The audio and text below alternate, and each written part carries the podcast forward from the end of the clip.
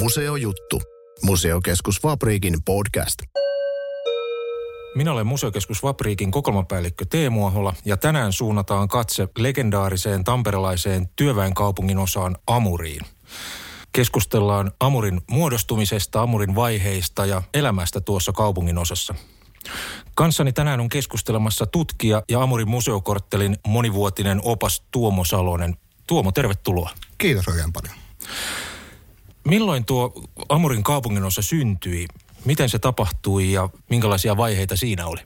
Amurin synty liittyy vahvasti tuohon teollisuuden kehittymiseen. Eli 1800-luvun puolivälissä Tampere lähti kehittymään aika huomattavasti, kun tehtaat kasvoivat. Ja tehtaiden kasvun yhtenä keskeisenä edellytyksenä oli se, että tänne saatiin lisää työvoimaa. No Tampereella törmättiin sellaiseen ongelmaan siinä, että eipä sitä tilaa ollut, mitä kasvattaa täällä, eli esimerkiksi toi Tammerkosken itäpuoli, jossa nykyään sijaitsee vaikkapa rautatieasema, niin se kuuluu ihan vallan toiseen pitäjään, eli Messukylän pitäjään näinä aikoina.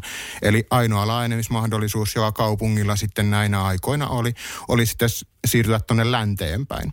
Ja siellä törmättiin varhain sellaiseen ongelmaan, että nämä olivat olleet ö, kaupunkilaisten viljelysmaita, joita he olivat saaneet sitten, kun kaupunki oli perustettu, eivätkä he toitenkään halunneet näistä sitten kovin hanakasti luopua, joten pikkuhiljaa sitten heiltä ruvettiin sitten heitä niitä maita yhtämään, eli 1861 sitten oli vapaut, vapautettu tämä, että he saattoivat sitten tämän kaupunki sitten tämän maan ottaa omakseen ja laajentaa sitten tätä maapalstansa sitten sinne länteenpäin.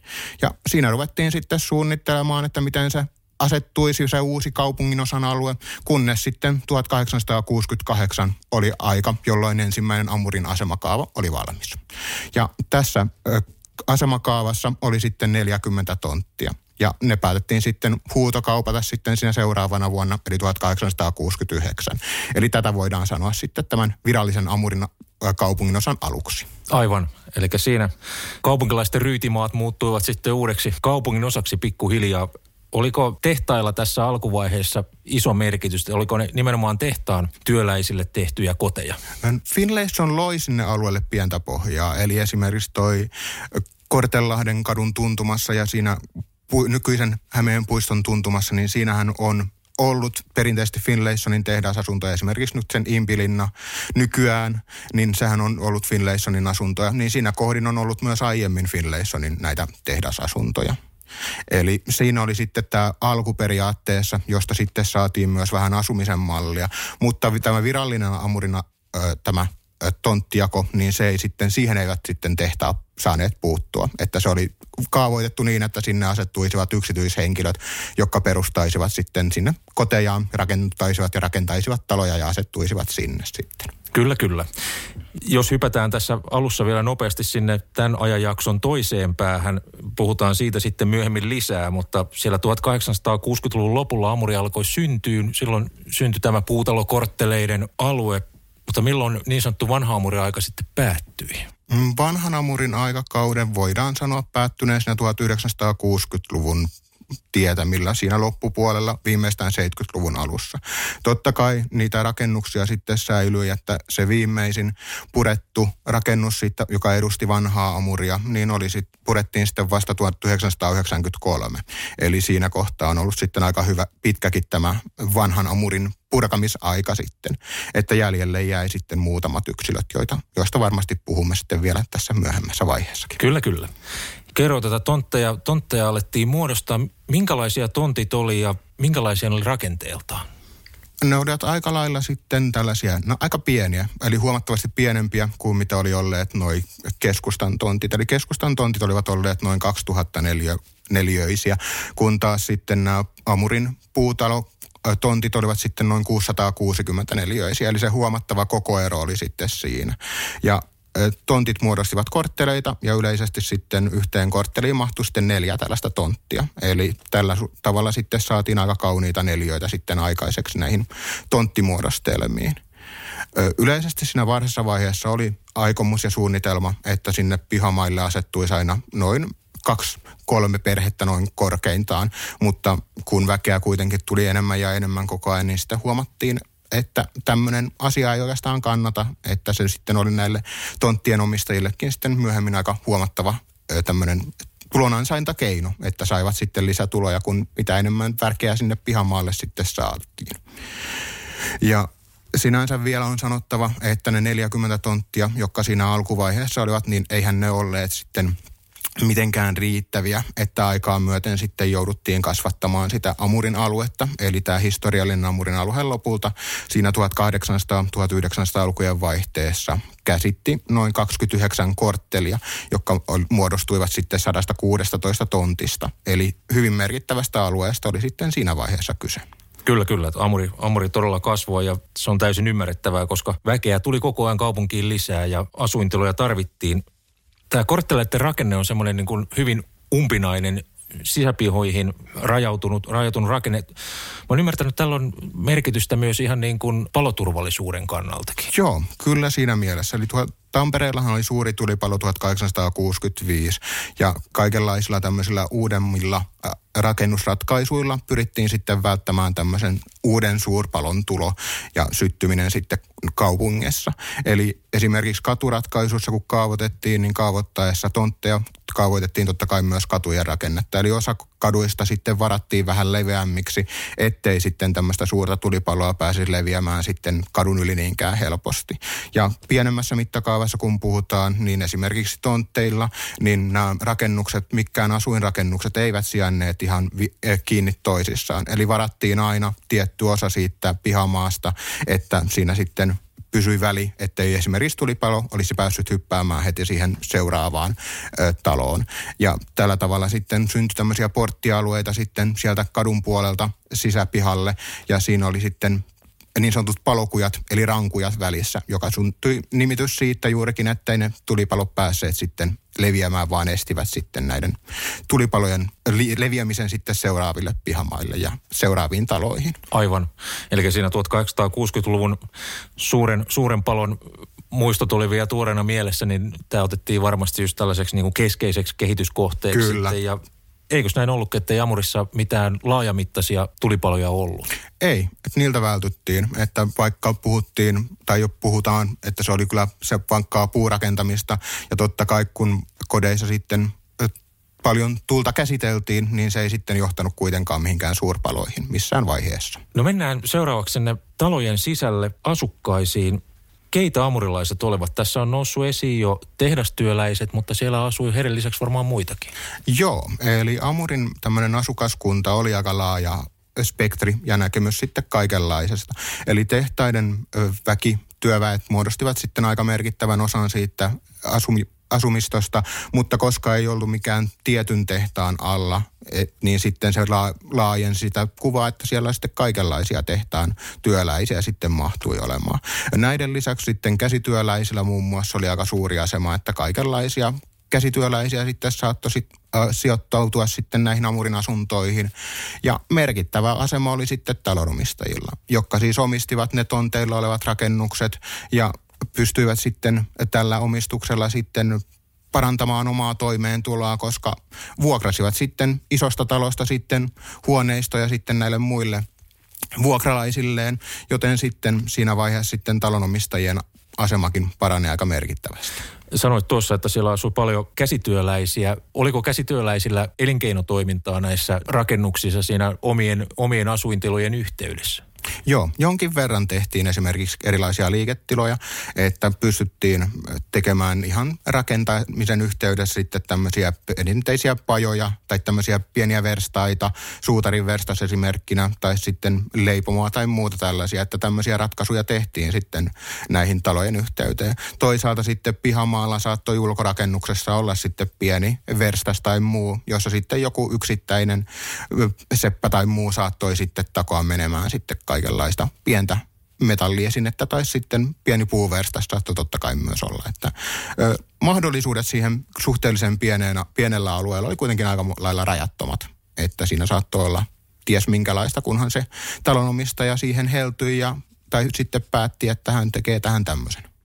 Ja sä mainitsit tuossa alussa, kun puhuttiin tonttien muodostumisesta, että se oli mietitty tietylle määrälle, mutta sitten todellisuus olikin lopulta toista, että siellä asuu aika paljon enemmän väkeä kuin mitä alun perin oli ajateltu, niin elämä Amurissa oli varmaan aika ahdasta. Joo. Ainakin nykymittapuolella. Kyllä, kyllä. Eli esimerkiksi sitten tuossa 1880-luvulla niin on laskettu, että yhdessä amurilaisessa huoneessa olisi asunut noin suunnilleen 3,4 asukasta per huone.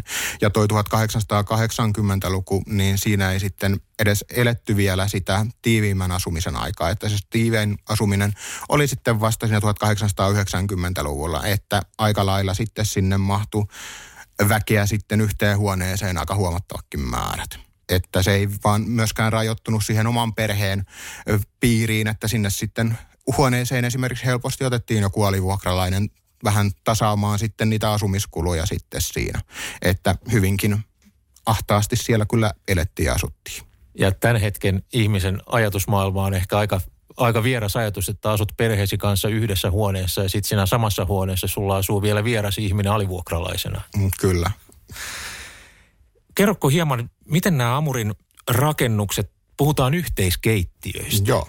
Yhteiskeittiöt oli aika olennainen osa sitten tätä amurilaista asumista, että sinne malli otettiin todennäköisimmin näistä Finlaysonin asunnoista, kun huomattiin, että tämähän on kätevää, että saa sitten yhteen rappuun esimerkiksi sullottua paljon enemmän sitä väkeä, kun keittiö tehdään keskelle. Keittiön ympärillä sitten useissa tapauksissa oli sitten neljä huonetta, joissa jokaisessa asui sitten tämmöinen oma perhe tai ruokakuntansa. Eli siinä sitten keittiö oli jaettava yhdellä perheellä esimerkiksi sitten kolmen muun perheen kesken esimerkkinä. Eli hyvinkin kiinteä tämmöinen rapussa asuminen sitten siinä vaiheessa oli, kun se keittiötilakin jouduttiin jakamaan sitten muiden ruokakuntien kanssa. Eli siinä ruokakunnat todellakin oppi tunteen toisensa, kun asuttiin, asuttiin niin kuin käytännössä samoissa tiloissa koko ajan ja hyödynnettiin samaa keittiötä ja sitä piti vuoroja jakaa ja niin päin pois. Joo, joo. Eli se oli oikeastaan tämmöinen oma amurin erikoisuus, että kyllä näitä yhteiskeittiöjärjestelmää myös muuallakin päin oli Tampereella. Esimerkiksi Tammelassa oli ja näin, mutta yhtä pitkäkestoisena tämä yhteiskeittiöjärjestelmä ei sitten muualla päin ollut. Että Amuriin se jäi sitten tämmöiseksi aika lailla pysyväksi ratkaisuksi sitten läpi vuosikymmenten. Aivan, eli jos peilataan sinne vanhan amurin loppuvuosikymmeniin, niin se yhteiskeittiö oli vielä sielläkin olemassa. Joo, tietyssä määrin kyllä, että se kyllä jatkui sitten ihan siihen puuamurin loppuaikoihin saakka.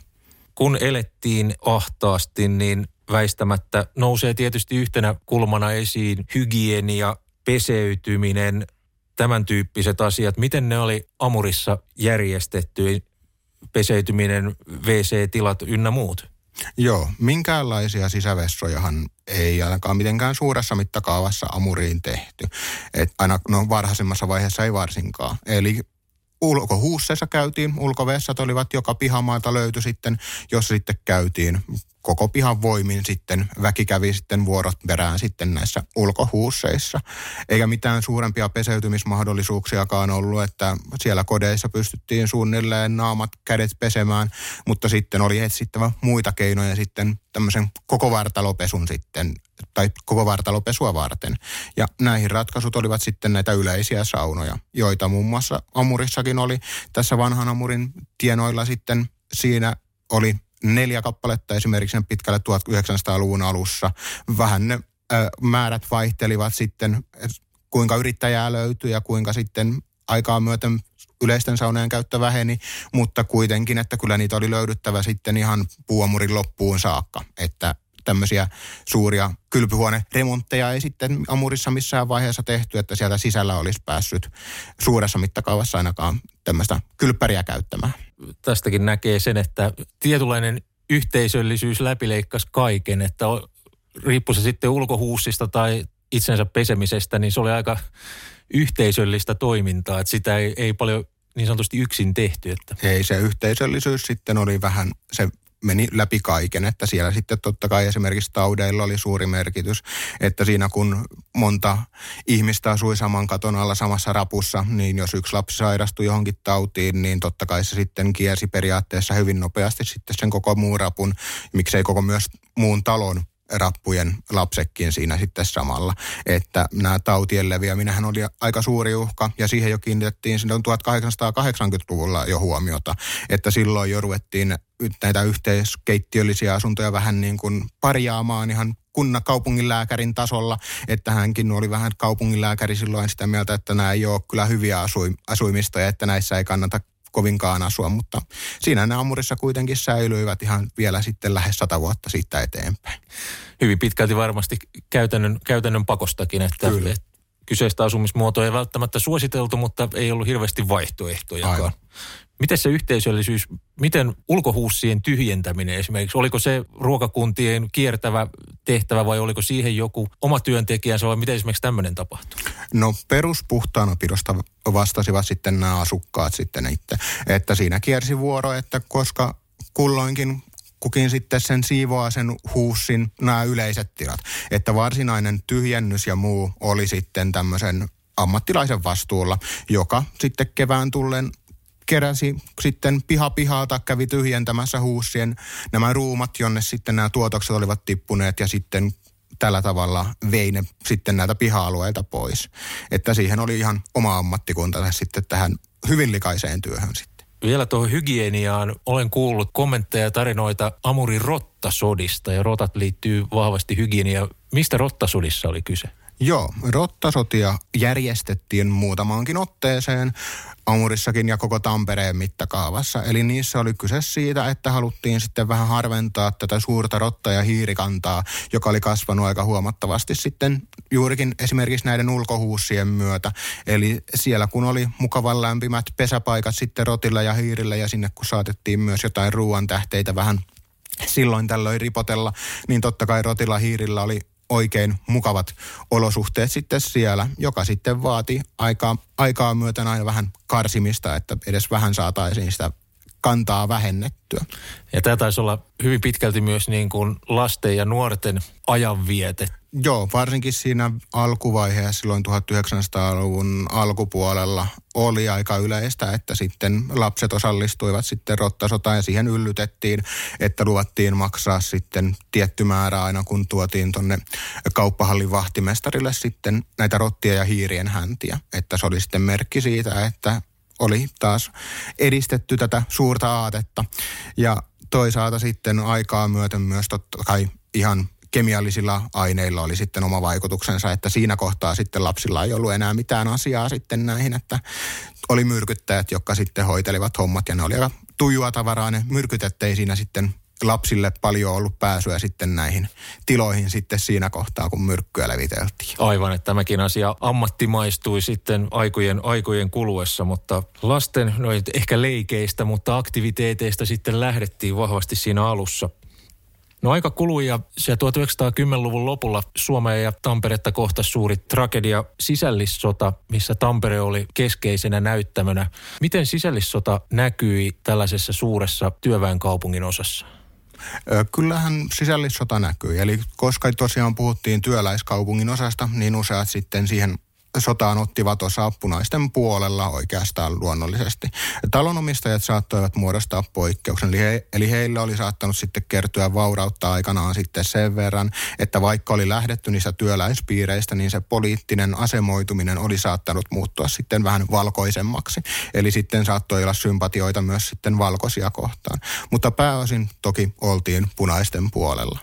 Ö, Varsinaisesti kun sitten Tampereen taistelut siinä huhtikuussa 1918 Tampereelle vyöryivät, niin siinä sitten Amurin osalta niin rakennuskanta ei kärsinyt suuria vaurioita. Eli kun hyökkäyssuunta oli tuolta idästä päin ja etelästä päin ja se pysähtyi periaatteessa sitten keskustorille, että keskustorin valtaus oli se merkki siitä, että Tampereen taistelu sitten oli voitokas valkoiselle puolelle, niin siinä sitten tämä Amurin rakennuskanta sitten saa jäädä suurelta osin rauhaan. Jonkin verran tappioita rakennusten osalle aiheutui sitten tuosta, kun tosiaan pohjoispuolella Amuria oli, oli, on vieläkin Porin rata. Ja Porin radalla sitten vaelteli sitten punaisten panssarijuna, joka herätti sitten tässä sodan loppu, tai taistelun loppuvaiheessa sitten valkoisessa vähän paniikkia, että sieltä sitten koko ajan rymistellään tuota Näsillinnaa kohden, niin sitten siinä kohtaa siihen panssariunaan kohdistettiin sitten esimerkiksi granaattitulta, joka sitten vaurioitti sitä radan varren Amurin ö, kotitaloja sitten siinä kohtaa. Mutta rakennuskannan osalta niin hyvin vähällä päästiin että verrattuna esimerkiksi Puutammelaan tai muihin sitten, jotka menivät lähes täysin sitten sen sodan tieltä. Onko tietoja, kuinka paljon sota aiheutti tappioita sitten asujaimistossa? Siellä varmasti kuitenkin niitäkin, niitäkin syntyi.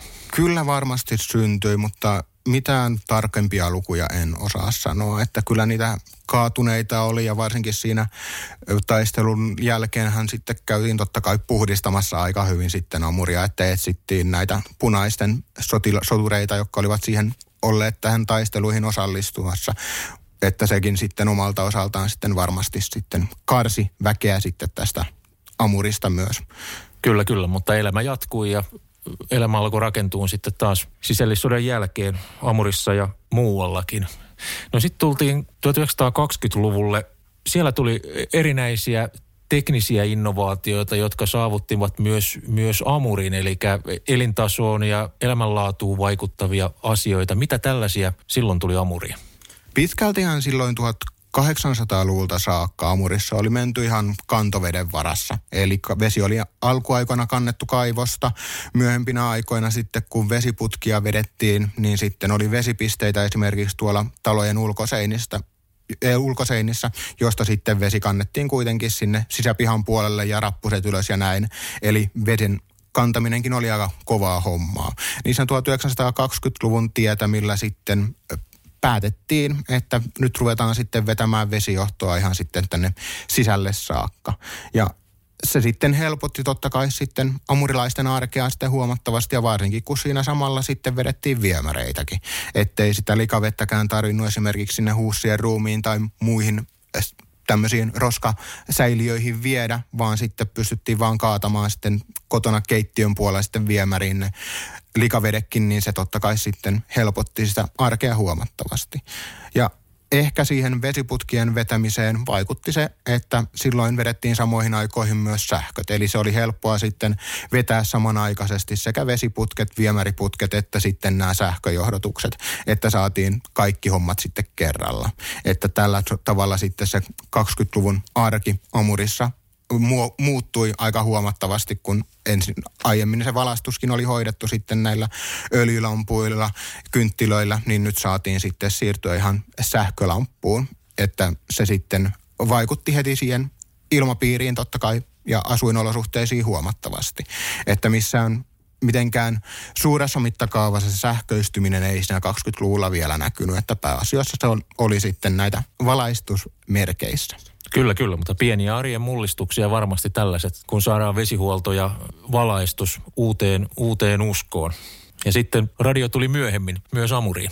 Joo, radion aika tuli sitten tosiaan siinä 1930-luvun tietämillä, että siinä vaiheessa sitten se rupesi nämä kaupalliset radiot sitten yleistymään, että oli, aiemmin oli totta kai ollut jotain kidelaitteita ja muita, joilla sitten vähän saatiin leikittyä ja pelailtua, mutta sitten tuli nämä ihan tehdasvalmisteiset radiot, jotka sitten tulivat tämmöiseksi massamediavälineeksi sitten myös amurilaisiin koteihin ja toivat sitten tämmöisen uuden viihde ja miksei myös uutismuodon sitten tänne Amurin seinien sisäpuolelle ja miksei myös ulkopuolelle, että kaikkialtahan ei, kaikiltahan ei välttämättä radiota löytynyt sitten varsinkaan siinä alkuvaiheessa, niin sitten se varakkaampi, jolla radio löytyi, niin saattoi suunnata sitten sen sieltä ikkunastaan ikkunansa ulkopuolelle, jolloin sitten pystyttiin kerääntymään sitten vaikka ikkunan alapuolelle sitten kuuntelemaan niitä merkittäviä tapahtumia ja pistämään vaikka tanssiksi, jos sitten tarvetta ja halua sillaseenkin oli. Ja jälleen tullaan tähän Amurin yhteisöllisyyteen, että sitäkin asiaa tehtiin, tehtiin yhdessä. Joo, kyllä se oli aika lailla, että kaikki asiat periaatteessa jaettiin joko tahtomatta tai sitten tahtoen. No mitä jos astutaan hetkeksi sieltä talosta ja tontilta ulos ja lähdetään käveleen Amurin kaduille. Miltä se kaupungin osa näytti siellä katuvinkkelistä? No siis katuvinkkelistähän se Amuri oli hyvin yksinkertaista, että siinä on seinää seinään perään ja sitten on jotain katukivetystä siinä välissä, että siinähän siitä muodostui se koko Amurin se katukuva, joka nyt ainakin kaikkien valokuvien valossa näyttää, se on aika semmoinen yksinkertainen, mutta kuitenkin siinä semmoista tenhua on siinä, että se vaan on semmoinen yksinkertaisuudessaan hyvin vetoava. No mitä sitten, kun otetaan tähän katukuvaan se asujaimisto, niin minkälainen Amuri oli kaupungin osana? Monesti kuulee työväen kaupungin osasta, jos ajatellaan esimerkiksi Kyttälää silloin alkuaikoina, että se oli hyvin tämmöinen paheiden pesä ja pelottavakin paikka. Punavuoresta Helsingistä, eli Rööperistä on, on samanlaista tarinaa. Pitikö tämä paikkaansa myös Amurin osalta? Kyllä Amurillakin oli vähän tämmöinen harmaa maineensa. Eli sillä annettiin tällainen vähän pelottava maine, että siellä nyt ei aina välttämättä suositeltu liikku, liikuttavan, varsinkin jos vähän parempaa toimeentuloa edustavaa edusti tai oli tämmöinen vähän porvarillisempi. Että työväki itsehässään, niin sehän viihtyi siellä. Eihän sillä ollut mitään pelättävää, että samanlaisia ihmisiä siellä kuitenkin oli. Mutta sitten tätä ylempää kansankerrosta sitten saatettiin vähän pelotella sitten tällä Amurin olemuksella ja luonteella. Kyllä, kyllä, että semmoinen tietty rosonen maine siinä, maine siinä sitten varmaan säilyi koko sen ajan. Ja mitä mä oon ymmärtänyt, että tuollaiselle pojankoltiaisille Amuri oli semmoinen seikkailujen alue, että siellä sattui yhtä sun toista. Joo, varmasti oli, että sieltähän nyt kun tiiviisti asuttiin ja porukkaa oli, niin nopeasti löytyi ne omat klikkinsä ja kaveriporukat sitten, joihin lyöttäytyä. Ja sitten kaduilla, sitten pystyttiin toimimaan ja herättämään vähän pahennusta, kun ei niillä pihoilla oikein kauan pystytty, kun sieltä aika nopeasti sitten joku matami tuli huutamaan, että lähtekääs pojat pois sieltä, niin kadulla oli sitten vähän turvallisempaa ehkä tehdä vielä niitä kolttosia kuin sitten näillä sisäpihoilla. Että siellä sitten vähän tämmöistä pahennusta herättäviä poikapurukoita kyllä riitti ja kiersi sitten ympäri Amurin katuja, miksei lähtenyt vähän välillä myös vähän kauemmaksi Tampereen kaduille vähän kokeilemaan ja kehittelemään kaikkia juonia. Juuri näin. Amuri muuttui maailman mukana. Varsinkin toisen maailmansodan jälkeen Suomen elintaso alkoi alko nousemaan ja olot pikkuhiljaa kehittymään. Miten tämä kenties näkyy Amurissa, tämä maailmansotien jälkeinen elintason nousu, vai näkyykö se mitenkään? Mitenkään suuressa mittakaavassa se ei näkynyt. Että jonkin verran siinä toisen maailmansodan jälkeen saattoi se asuminen tiivistyä vielä, kun tuli näitä ö, esimerkiksi evakoita ja sitten tarvittiin koteja näille ihmisille, jotka olivat itsenäistyneet siinä sodan tiimellyksessä, esimerkiksi nuoria sotilaita, jotka etsivät ensi, ensimmäistä kotia. Ja kaupunkien vetovoimahan totta kai kasvoi huomattavasti toisen maailmansodan jälkeen. Että jonkin verran tiiviyttä siihen asumiseen tuli hetkellisesti. Mutta pikkuhiljaahan siinä kaupunki oli huomattavassa määrin kasvanut siinä toisen maailmansodan ö, aikana ja varsinkin sitten toisen maailmansodan jälkeen, että siinä oli uusia asuinalueita, jotka veti sitten tätä väkeä huomattavasti puoleensa. Että Amar, Amuri itsessään jäi vähän tämmöiseen pysähtyneisyyden tilaan, että sinne ei tehty mitään suuria muutoksia ja aika nopeasti sitten siinä toisen maailmansodan jälkeen ruvettiin jo pohtimaan sitten Amurin tai tämän puuamurin kohtaloa, että mihin sen tie sitten lopulta vie. Eli se, se pohdinta alkoi jo siellä 50-luvulla sitten. Joo, joo, hyvinkin varhaisessa vaiheessa, että siinä sitten 1952 annettiin jo periaatteessa tämmöiset ensimmäiset askeleet tai askelmerkit sitten tälle Amurin purkamiselle – että siinä kohtaa julistettiin, että nyt sitten ruvetaan suunnittelemaan uutta, että mitään ei saa enää san, tai peruskorjata tai tehdä mitään näille tonteille. Tontinomistajat eivät saaneet rakentaa uutta ja sehän oli totta kai sitten selkeä merkki, että nyt ei kannata, että kaikki seis, että nyt ei kannata ruveta enää valmistelemaan mitään suuria remontteja eikä mitään. Että se tuho oli sitten jo käsillä sitten siinä mielessä. Kyllä, kyllä, että siinä niin kuin jäätiin siihen pysähtyneisyyden tilaan sitten siinä kohtaa, kun osattiin jo ehkä nähdä se tulevaisuus, että mikä se tulee sitten olemaan. No milloin vanhan Amurin aika sitten päättyi? Voisi sanoa, että se sitten tuli siinä 1965. Että silloin virallisesti annettiin saneerauspäätös, joka määritteli sen, että nämä kaikki puuamurin rakennukset sitten vedettäisiin maan tasalle. Ja siinä vaiheessa oli jo uusi asemakaavasuunnitelma tehty, jonka pohjalta sitten ruvettiin rakentamaan sitten aikanaan tätä uutta kerrostalo kokonaisuutta, mikä siellä sitten on tällä hetkellä vallitsevana niin kuin tuossa hienosti kuvailitkin aikaisemmin Amuria, että miltä, miltä se on näyttänyt ja se on tietysti nykyihmisen ajatuksissa hyvin kaunis ja nostalginen alue, mitä se ehdottomasti onkin.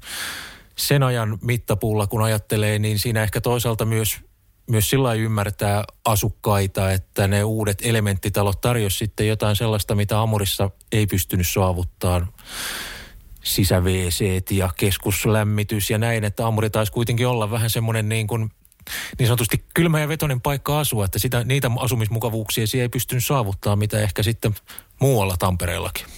Joo, kyllä, että sehän siinä olikin, että kun tämmöisiä uusia suunnitelmia sitten tehtiin, niin se oli hyvä myyntipuhe, että kyllä näillä vuokralaisilla, jotka edelleen niissä vetoisissa ulko huussillisissa asunnoissaan asuvat, että nyt saatte sitten parempaa asuinilmapiiriä ja olosuhteita sitten, että tämähän on vaan teille hyväksi. Mutta todellisuus iski aika nopeasti vasten kasvoja, että eihän heillä ollut näillä vuokralaisilla esimerkiksi, eikä edes talonomistajille, jotka omisti näitä tontteja. Ei heillä ollut varaa näihin uusiin asuntoihin, jotka tarjosivat ne uutta arjen luksusta. Eli heidän oli sitten etsittävä sitten tämmöinen uusi asuinsija sitten muualta. Ja useissa tapauksissahan ratkaisuksi muodostui nämä lähiöt, joita sitten samoihin aikoihin Amurin purkamisen kanssa sitten rakennettiin näille syrjäisille Tampereen seuduille. Että siinä kohtaahan sitten, kun ajatellaan, että Amuri oli lähtenyt aikanaan ajatuksesta, että tämä on kovin syrjäistä seutua, niin sitten se niiden amurilaisten elämä tuli sitten siihen pisteen, että yhtäkkiä he olivatkin osa tätä keskus, keskusta asumista, niin sitten joutuivat sitten uudestaan sitten nämä uudemmat amurilaiset sitten näille syrjäseuduille sitten asumaan sitten näihin uusiin lähiöihin. Kyllä, kyllä. Että siinä, siinä tuli tällainen todellakin iso muutos, että entisestä keskusta-asujasta lähdettiinkin, lähdettiinkin uusille niin sanotulle syrjäseudulle. Mikäs tämä Amuri nimikin, niin eikö sekin viittaa tämmöisiin kaukaisiin, kaukaisiin alueisiin? Joo, se viittaa juurikin tänne Itä-Siperian puolelle suuressa Venäjän valtakunnassa. Eli silloin aikanaan, kun tätä Amuria suunniteltiin juuri silloin 1868 tietämillä, niin silloin oli sitten tämmöisiä houkutteluja, että Aleksanteri II jopa antoi ihan lupasi, että siellä sitten saa ilmasta sijaa ja myöskin ihan verovapaata elämistä, jos lähtee tuonne Itä-Siperiaan kokeilemaan onneaan. Että Amurin seudulle houkuteltiin väkeä lähtemään ja Tam- Tampereelta ja Suomesta lähti sitten perhekunnittainkin väkeä sitten kokeilemaan onneaan sitten. Ja totta kai kun sitä tamperelaista väkeäkin sinne suuntasi, niin sitten sitä kaukaisuutta ihmeteltiin ja ajateltiin, että kauas lähtee porukka sitten paremman elämän perässä. Ja samaan aikaan sitten Tampereella tosiaan oli tämmöiselle syrjäiselle seudulle syntymässä uusasuinalle, jolla vähän oli kanssa tämmöiset lupaukset paremmasta elämästä, mutta vaati kuitenkin vähän tämmöistä uudisraivaa ja henkeä, niin sitten siinä kohtaa yhdistettiin ajatukset, että nythän ollaan niin kuin Tampereen omassa Amurin maassa joka sitten vakiintui nimeksi ja lyheni sitten aikanaan ihan Amuriksi, että tällä tavalla sitten saatiin tämmöinen hyvä nimikin sitten. Kyllä, kyllä. Tässä, näin taas nykyihmisen näkökannasta, että jos ajatellaan fyysistä matkaa keskustorilta Amuriin, se ei ole kauhean pitkä, että siinä on ilmeisesti ollut etenkin tämä henkinen matka sitten.